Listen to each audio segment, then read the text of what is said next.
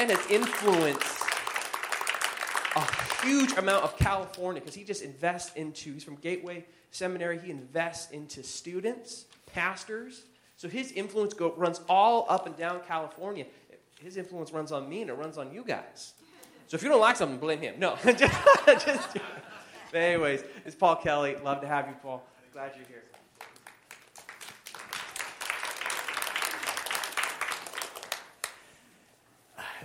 Friends, I, I, I, am just so delighted to get to be with you guys again. It's, it's always so fun to be able to be in this church, and I'm so grateful for the opportunity. Thanks so much for inviting me, Jonathan.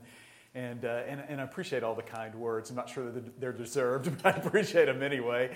Um, I, don't know how you guys approach your personal time in the Word. Uh, with God. Um, for, for me, the way that it tends to work is I tend to pick a book of the Bible and then I just kind of camp out there. You know, I don't really rush to get through it and move on to something else. I don't read through it quickly. I sort of just try to soak in the word, you know. And so I'll read the same passage sometimes over four or five days in a row just to try to make sure that I understand what it's saying. Well, the last few months, I've been in the book of Esther. And eh, that, that's a little strange for me. I'm kind of a New Testament guy. I kind of spend most of my time in the New Testament and lean into that most of the time. But I just got intrigued. Felt like God was leading me to go look at the book of Esther again. And I just got intrigued by the book and just kept reading through, thinking about, praying about it. And I got to tell you, folks, I, hope you don't mind, but I just want to share with you what I feel like that I've been learning from, uh, from, from this book, the book of Esther. I hope that's okay. Uh, one of the things I've got to tell you, though, is that the story of Esther is much darker than I think I ever realized. That, that, that it's much darker than what my Sunday school teachers used to talk about in this, you know, nice story about this woman who becomes queen and, and you know, gets to, to reign, you know, because God, God, all that stuff is true, but, but the story really has sort of a dark edge. One of the things that's strange about the book of Esther. And you, you, guys probably know this, but one of the things that's really strange is that it is the only book in the Bible that never mentions God. How can a book in the Bible never get around to saying anything about God? I, one of the benefits of, of, of being uh, employed, of teaching at, at, Gateway Seminary, is that you have really, really smart people around you all the time. So I have a friend named Greg Watson, who is uh, uh, an Old Testament professor and, and one, our associate dean. And so when I have questions about anything related to the Old Testament, I go to Greg and I say, "So tell me what you think about this." You know. So we were having lunch one day, and I was like, "Watson, what's the deal about Esther never mentioning the name of God?" And he said that is interesting, isn't it? And I'm like, yeah, that's a professor answer. That doesn't help me at all. Yeah, but he says, he says, what do you think the theme of the book of Esther is? Well, now that's an interesting question. And I went back and started reading through the book again and again, thinking, what, what, is, what is this book really talking about?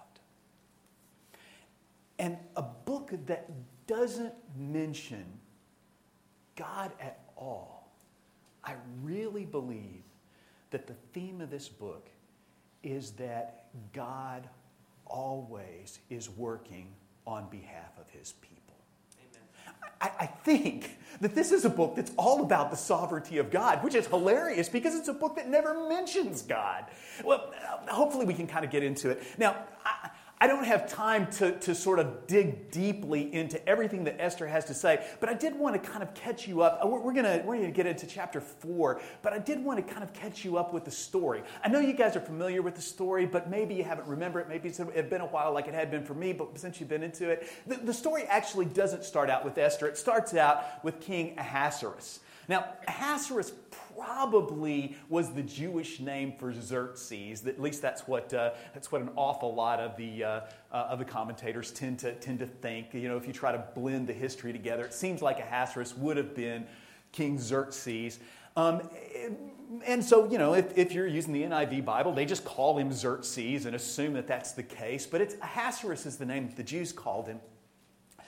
And, and, and Ahasuerus was the king of Persia at the time.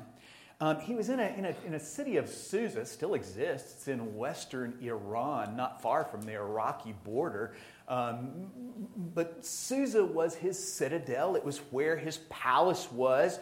Um, he had taken over, the Persian Empire, you remember, had expanded over into the Babylonian Empire and had basically taken over the ba- Babylon and everything. So all of those Jews who had been in captivity in Babylon were suddenly in captivity in Persia. And that's where we find Esther. That, that King Ahasuerus is in his citadel, in the city of Susa, Persian city in western Persia, and he's having a big party. Has all of the dignitaries there, and he calls for his queen, Queen Vashti, to come to his party to be a part of it. Now, I don't know why, but Queen Vashti just absolutely refused to come. Uh, maybe, you know, she was really busy with other things. Maybe she didn't want to come be paraded around in front of all of Ahasuerus' guests, you know, in, in front of him. Maybe she had a headache. I don't know why, but she absolutely refuses to come.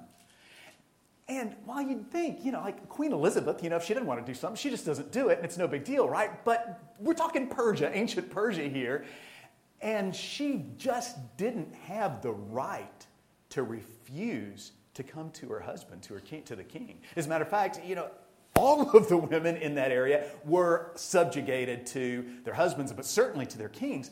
And this became a big issue, not just for Ahasuerus, but for all of the, the, the, the uh, dignitaries in the kingdom. And so he just banished her from his own presence, um, from, took her out of the role of being queen of the Persian Empire, and just, just refused.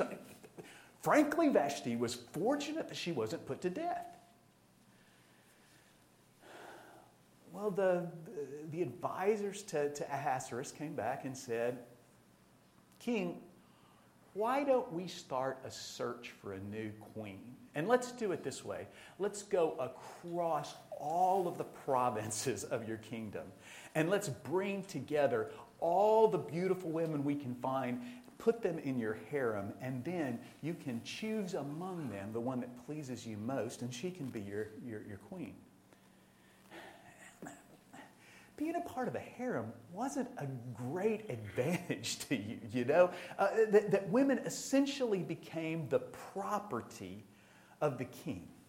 Um, th- that they could not leave the harem, that they could not have a, a, take a husband or something like that other than the king, that they, they were subject, they were only subject to the king, that, that no other man could touch them. So, so being a part of the harem wasn't a good thing for these women, but the, the, the officials went out and started to gather women, beautiful women from all over the place.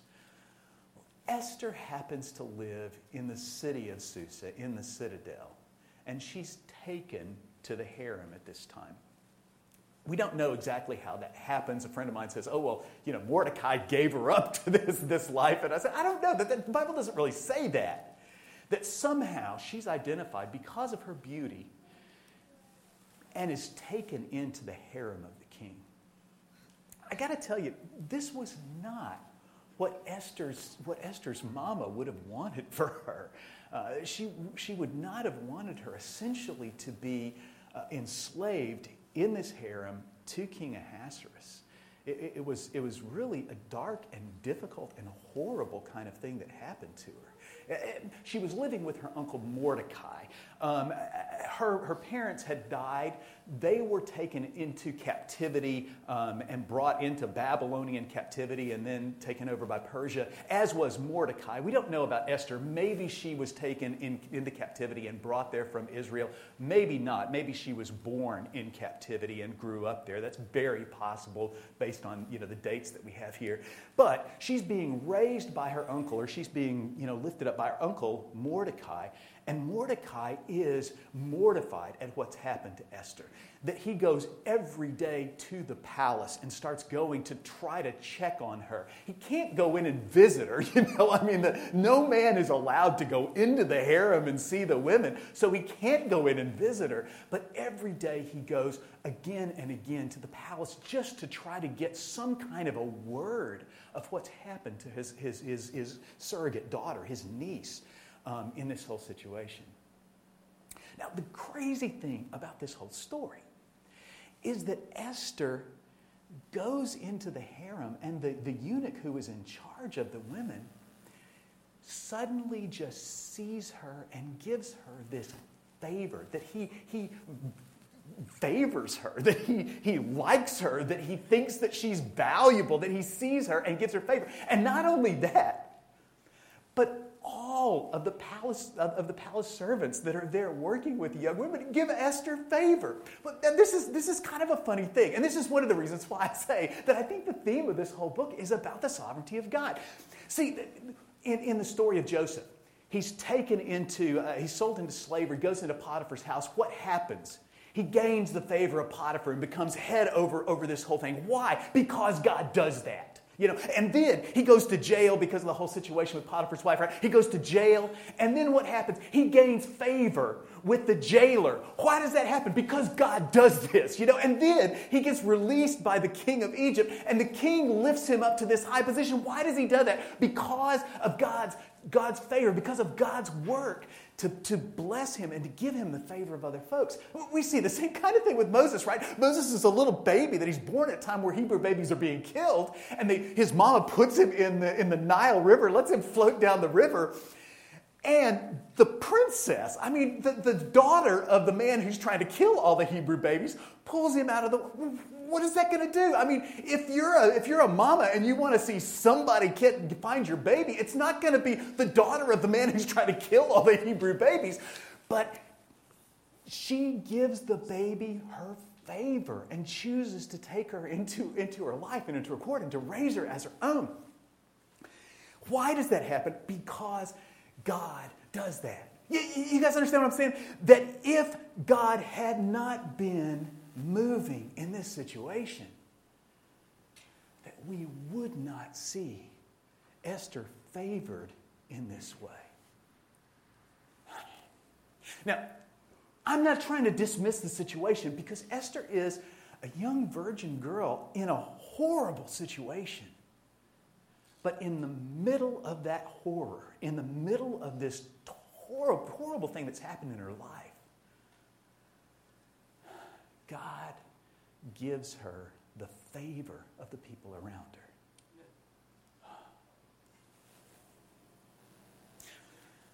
For months, she receives beauty treatments, is fed the best food and all that kind of stuff. I don't know what was given as beauty at that time. I don't know if she was wearing all the makeup or if, you know, they were trying to fatten her up. I don't know what was given as beauty at that time.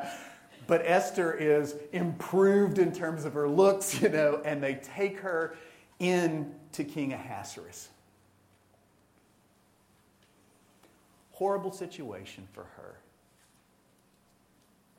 But somehow, in the middle of this horrible situation, the king shows her incredible favor. Why? Bible doesn't tell us that it's because God did that. But that's the implication that God was at work even in that situation, even though this situation was horrible.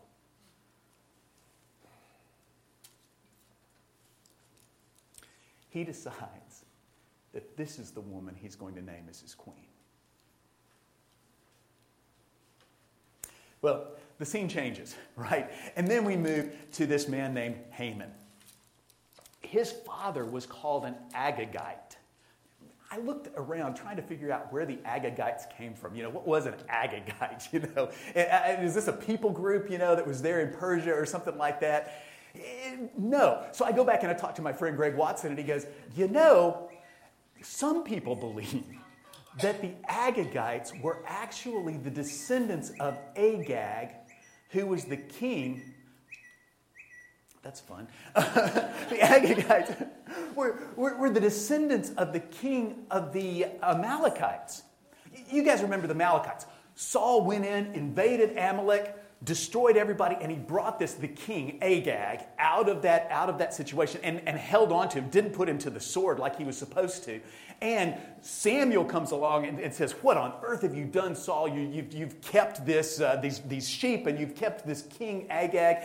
And so he actually puts King Agag to the, to the, to the sword. Well, apparently, there's at least some speculation that Agag was not his name, but his title. So, so, like the king of Egypt was Pharaoh, you know, that the king of Amalek apparently was Agag, the Agag. So, when it talks about Haman's father being an Agagite, very possible that he was the king of Amalek at the time when the Babylonians came in, took over Amalek, and took into captivity those kind of people. And if not the king, very likely was a descendant of the king of Amalek. So he's already kind of an enemy of the Jews. And I think that's kind of important as we get into the story. Haman is lifted up by, the, by, by, by Ahasuerus, you know, the king of Ahasuerus, king of Persia. For some reason, he really likes, eh, likes Haman. And he, he brings him into as one of his most trusted advisors. He gives him his signet ring, which means that if he signs a law and marks the law, that that law is, is done, you know, that it has the same effect or the same power as what Pharaoh did. He's, he, he he's uh, put together a proclamation that if, uh, that if Haman went walking through the palace, that everyone in the palace was to bow down to him. Well, you guys remember that Mordecai is going to the palace trying to find out something about Esther every day. And so the, the expectation is that he's going to be bowing to Haman when he comes by. Now, the Jews always had a problem, especially when they're in captivity. They always had a problem with bowing to anyone but Jesus. You guys remember the story of Shadrach, Meshach, and Abednego, right? That, that they, they created this great idol of the king. They draw that, bring that king by, you know, and everybody bows down to it, you know, except Shadrach, Meshach, and Abednego, who absolutely refuse to it, and they end up in the fiery furnace. You know, thank you for the song. And, and, and we, you know, God chooses to save them out of that. We're in the same situation with, uh, with Mordecai and, and, and, and, and Haman that he refuses. The Bible doesn't say it's because of his faith in God. It certainly says that about the, the Shadrach, Meshach, and Abednego. But the implication is that Mordecai will not bow down because he trusts in God.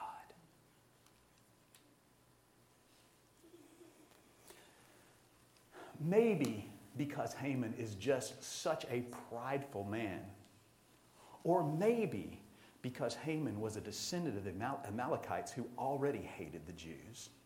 But in either case, he decides to take out his own vengeance, not just on Mordecai, but on every Jew in the Persian Empire.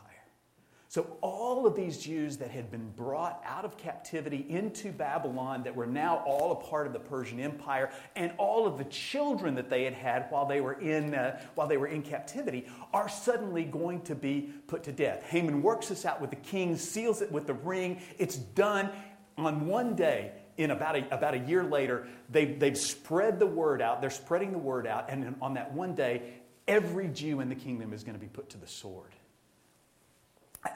Don't know if you guys are aware. I, have spent a little bit of time in, uh, in Armenia, and one of the things that the Armenians talk about fairly often is the Armenian genocide in 1915, where the Ottomans who had come over, come in and taken over Turkey, just went through on, on April the 24th and began just a systematic extermination of Arme- the Armenian people living in, uh, in all, of, all of Turkey. That dark evil kind of, of, of thing is what we're talking about. That on one day, there's going to be this outcry of every Jew that's known in the whole kingdom being put to death. It's the most horrible thing that I can imagine. It, it, it, it, would even, the, the, the, the, situation in Armenia with the Armenian genocide would pale in comparison to that. The situation of, of, of the Jews being slaughtered by, by, uh, uh, by Hitler really isn't, isn't as, as, as devious or as, as difficult as this situation was, this is a horrible, dark situation. So it's no surprise that when Mordecai finds out about it, not just that his life is threatened, but that the lives of his entire people, not just in Susa, but all over the empire across what was, what's now Iraq and Iran, all of that empire, that every Jew is going to be put to the death on one day. He puts on sackcloth and ashes, which was a way that you uh, indicated uh, uh, mourning. Continued to go to the temple, bowing down, wailing. We would think calling out to God to do something, although Book of Esther never tells us he called out to God. Esther gets word of that. My guess is one of the servants of the king sees Mordecai, knows that he's her uncle, brings word to her. And that's kind of where we pick the story up. Um, if you got a Bible, take a look at, I know we're a long way in before reading the Bible, aren't we? Uh, we, pick up the story in uh, verse 9. Now, before this, this man named, named Hathach, one of the king's servants, had gone out and spoken to, to, uh, to Mordecai. He came back to Esther. And in verse 9 it says, Hathach went back and reported to Esther what Mordecai had said, all of the things about the uh, genocide. Then she instructed him to say to Mordecai, All the king's officials and the people of royal provinces know that for any man or woman who approaches the king in the inner court without being summoned, the king has but one law that they be put to death unless the king extends the golden scepter to them and spares their life. But 30 days have passed since I was called to go into the king. You guys get, you guys get what's, uh, what's going on here, right? That we have, um, we have Phil, is that the water? I'm moving around too much.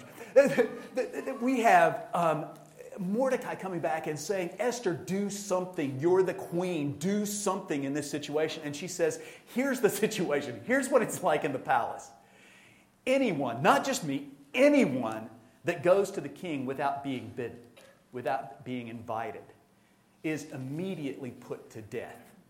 And the only way that that, that, that can be spared is if the king himself, with the golden scepter that he walks around with, points that golden scepter at that person, and then that sense of grace allows them to survive, to live. And she says, If I go before the king, I haven't been summoned in 30 days. I don't know what the king's thinking. I don't know if he has any interest in seeing me. I don't know where I am with that whole situation. If I go before the king, the chances are very good that I'll never have an opportunity to talk with him, let alone to beg him on behalf of our people to do anything, because I'll immediately be put to death. That's the situation that we're talking about. Make sense? Okay, moving on. Verse 12. When Esther's words were reported to Mordecai, he sent back this answer Do not think that because you are in the king's house, you alone of all the Jews will escape. For if you remain silent at this time, relief and deliverance for the Jews will arise from another place. But you and your father's family will perish. And who knows but that you have come to royal position for such a time as this? You hear what Mordecai's saying to her. He's saying God is sovereign. He is going to act on behalf of his people. If you choose to stay silent, you're not going to be the one who intercedes for his people. In, in fact, you may end up dying yourself, but God will do something. For some reason, Mordecai never mentions God, but that's the implication of what he's saying. There is something that's happening. We, God is not going to allow his people just to perish. He's not going to allow this genocide just to take all of these people away. He is going to do something. But maybe the reason why you've endured this difficulty, this frustration, this horror, maybe all of this being taken into the harem, taken into the king, maybe all of this is because God intends to use you in this time, in this situation, to change the fate of the Jews. Okay, moving on. Verse 15. Then Esther sent this reply to Mordecai Go, gather together all the Jews who are in Susa, every Jew in the capital, and fast for me. Do not eat or drink for three days or nights, night or day. I and my attendants will fast as you do. When this is done, I will go to the king, even though it is against the law. And if I perish, I perish. So Mordecai went away and carried out all the instructions of Esther. She, she sends message back to Mordecai again and says, I am going to go before the king, but before I do that, we're going to declare a fast. We are all going to be fasting for three days. Now, why would they fast? They're subjugating themselves to God and they're praying that God will choose to act in this situation. And for some reason, the, Bible, the book never mentions that. But when, it, when the book talks about them fasting, it's not just talking about them doing without food. As if somehow being hungry is going to make a difference in her situation. It's a way to plead with God to intercede in this situation. And, and, and it's kind of wild to me that it's not just Esther's people who are doing this, but it's her servants, probably not Jews at all. It's her servants who are coming and fasting and praying with her, hoping that somehow she'll be able to do something. And, and, I love what she says if I perish, I perish. It reminds me of what Shadrach, Meshach, and Abednego said when they were going into the fire, where they said, you know, even if God doesn't intercede. Know this we will not bow to your idol. Hmm. Okay, three more verses. Chapter 5. On the third day, Esther put on her royal robes and stood in the inner court of the palace in front of the king's hall. The king was sitting on his royal throne in the hall, facing the entrance. And when he saw Queen Esther standing in the court, he was pleased with her. And he held out to her the golden scepter that was in his hand. So Esther approached and touched the tip of the scepter.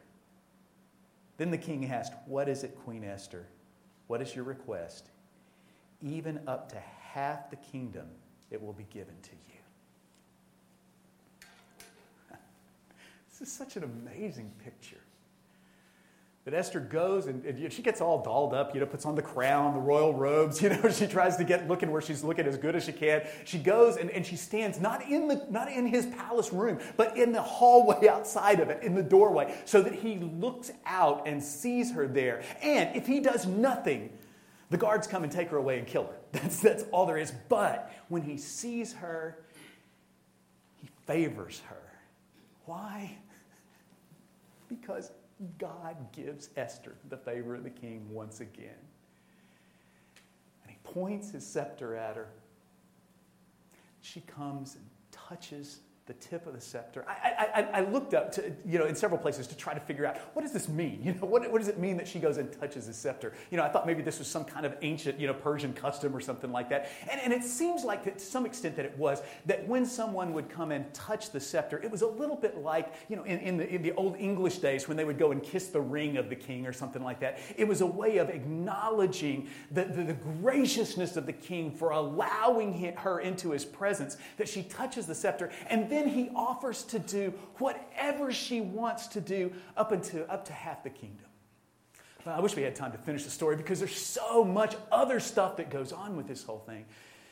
But the thing that I, that I want you to take away from this is, is certainly that God did something to move in Esther's life here.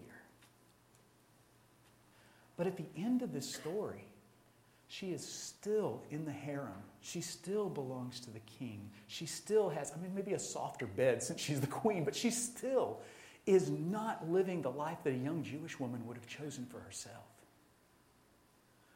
But God interceded to preserve her life. And I think that even beyond that, it's because of what he wanted to do through her to accomplish with all of his people.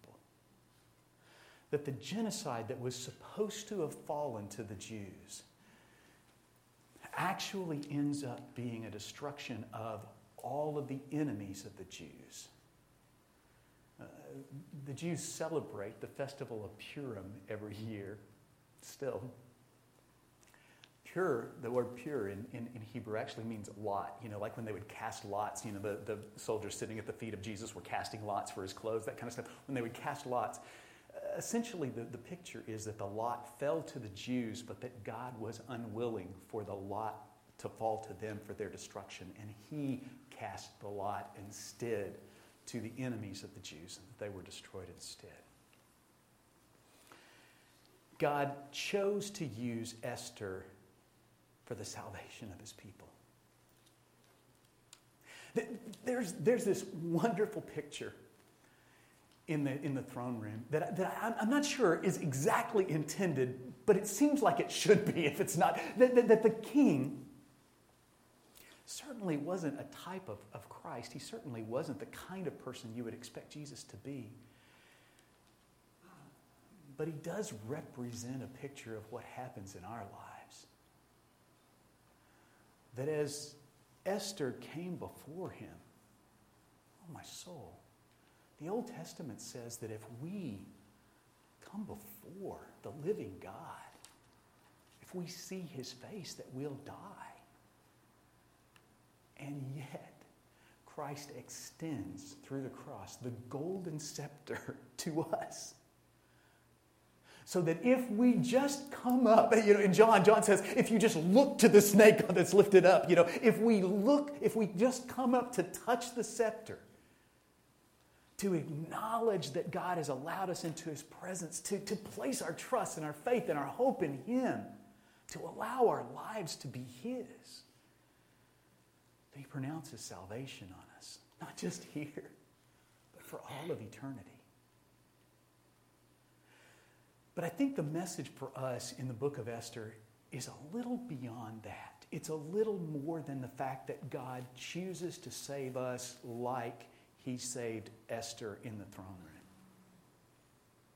I think the message of Esther is that when we face all kinds of life circumstances, that God can use those very circumstances to put us in exactly the right place to carry out his redemptive purpose.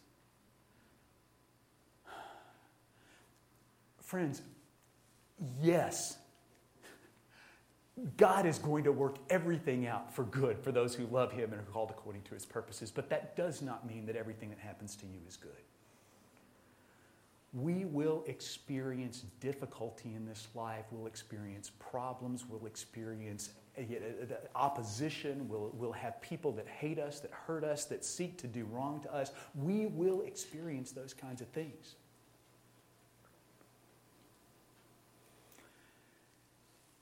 And yes, our hope is in Christ that in the middle of those circumstances, that He'll act on our behalf.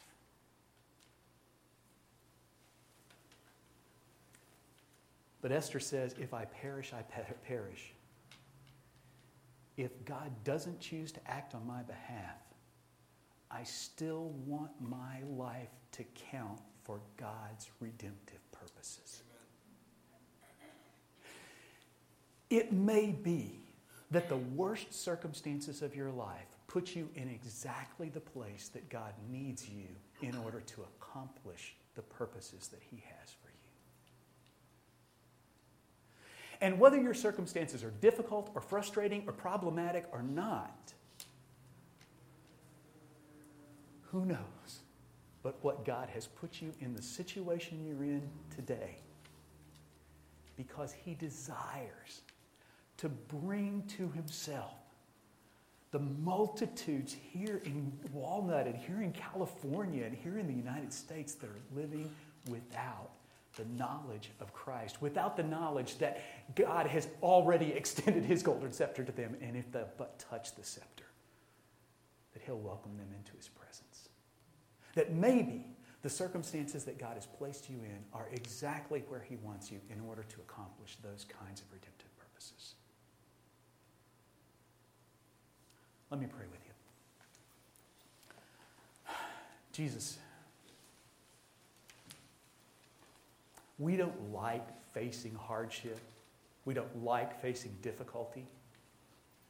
We don't like it when we have to, to, to deal with opposition, with frustration, with people who dislike us, hate us, ignore us, push us aside.